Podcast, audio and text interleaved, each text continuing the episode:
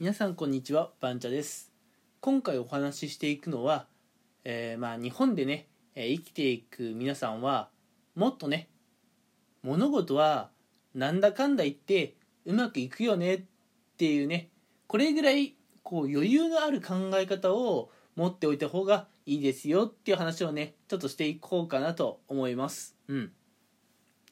まああの今回はね本当にその精神論っていうか物事の考え方っていうところの話になってくるんですけれどもうん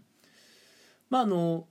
ちょっとね私の思う印象としまして、うん、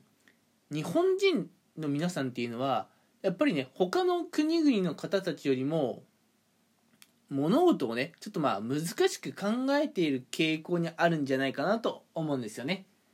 例えば作業する前にこう入念にねこう作業の洗い出しをしたりとかスケジュールを立てたりとか、うん、すごいねガッチガチにやってると思うんですよね日本人の皆さんって。うんじゃあなんで日本人の皆さんがそういう事前準備をガッチガチにやるのか。うん。いや、事前準備をするっていう行為自体は他の国々のね、方々もやっていると思いますし、もちろんね、えー、大事なことです。物事を始める前に、うん、事前準備はね、しっかりしていただきたいんですが、その事前準備とかをする過程で、えー、日本の皆さんって、なんか作業が漏れていたら、後でとんでもないことになる。取り返しのつかないことになるっていう思考がちょっとまあ強すぎるんじゃねえかなと思うんですね。うん。まあこれってどういうことかっていうと一度の失敗も許されないというような考えをお持ちの方がね日本の方は特に多いんじゃないかなとそう思うわけです。うん。いや確かにねえー、まあ物事、まあ、思い通りに進まなかったりとか失敗をしたりすることってね、うん、作業が思うように進まなくなって、まあ、他のところにね悪影響が出てくるなんていうことはねよくある話かなとは思うんですけれども、うん、まあもしね何か皆さんの作業ミスで問題が発生したとしても、うん、まあなんだかんだ言ってねそういうのってまあ、結局は対処できちゃったりするもんなんですよ。うん。まあ、そのトラブルのね、対応する過程で、いろいろめんどくさい手間がね、生じたりするかもしれません。うん。ただ、えー、取り返しのつかないことっていうのはね、こう、なかなか逆に起こらないんですよ。うん。まあ、トラブルとかはね、簡単に発生してしまうと思うんですけども、そのトラブルとかって、まあ、実はね、えーまあ、皆さんが思っている以上に簡単に解決できてしまうことが多いと。うん。日本の皆さんはね、トラブルが発生したっていうことに対して、まあ、対処方法とかね、そういったものをちょっと難しく考えすぎているかなという気がするので、うん。まあ、世の中ね、なんだかんだ言ってうまくいくでしょうっていうようなね、考えをもっとこう持っていてもいいんじゃないかなと思います。それにね、今みたいなこうのんびりとしたっていうかね、うん、まあ余裕のある考え方を持っていると、皆さんのね、えー、生活も少し楽になるというかね、うん、やっぱ心に余裕があると、生活していく上でもね、まあ人間関係とかもあまりギスギスしないで済みますし、うん。とにかくね、生活とか心に余裕を持ち続けるっていうのは、まあ大事なことだと思いますよ。うん。特にま気持ち面でね余裕を持つためにはもし仮に今やっていることが失敗してもあるいは何かトラブルが発生してもなんとかなるよねぐらいのね気持ちを持っておいたら、うんまあ、心に余裕が持てている証拠だと思ってください。うん。いや、私もね、もちろんこれまでの人生でいろいろ失敗してきましたよ。それこそ数えきれないくらい、えー、失敗していると思いますよ。うん。あのそうですね。一つ例を挙げるのであれば例えばね就職活動の時。うん、まあ、就職活動の時ね多分皆さん1回ぐらい経験あると思うんですけれども。うん。まあ面接をね希望したい会社ってあると思うんですよね。うん。まあこの会社の入社試験を受けてみたいと。うん。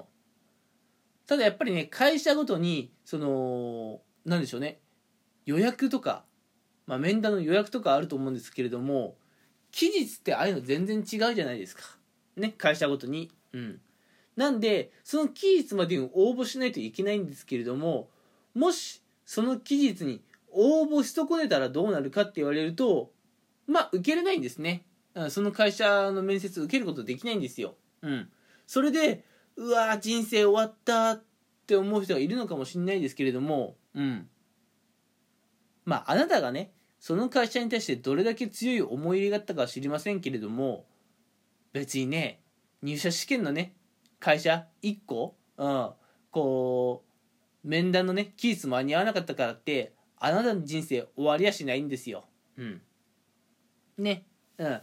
世の中にはいくらでも会社の数なんてあるわけでもしね、えー、一社、えー、受けたいなと思っていた会社に入れなかったとしても全然次があるんでね気持ち切り替えてまあ次でいいや。他の会社でもいいやぐらいのね気持ちでいいんじゃないかなと思います。うん。いやまあもちろんショックですけどね。今の就職活動の例はね。うん。いや実は私もあるんですよ。うん。まあ第一志望ではなかったんですけどもまあ第2第3くらいに考えていた、えーまあ、就職先の会社、うん、就職希望先、うん、ですね。の会社？うん。まあそこをちょっとまあ面談の予約入れたいなと思ってたんですけれどもまあ就職活動って実はやらなきゃいけないことがね結構あるもので、うん。まあ、そういったこといろいろやっていたら1個ね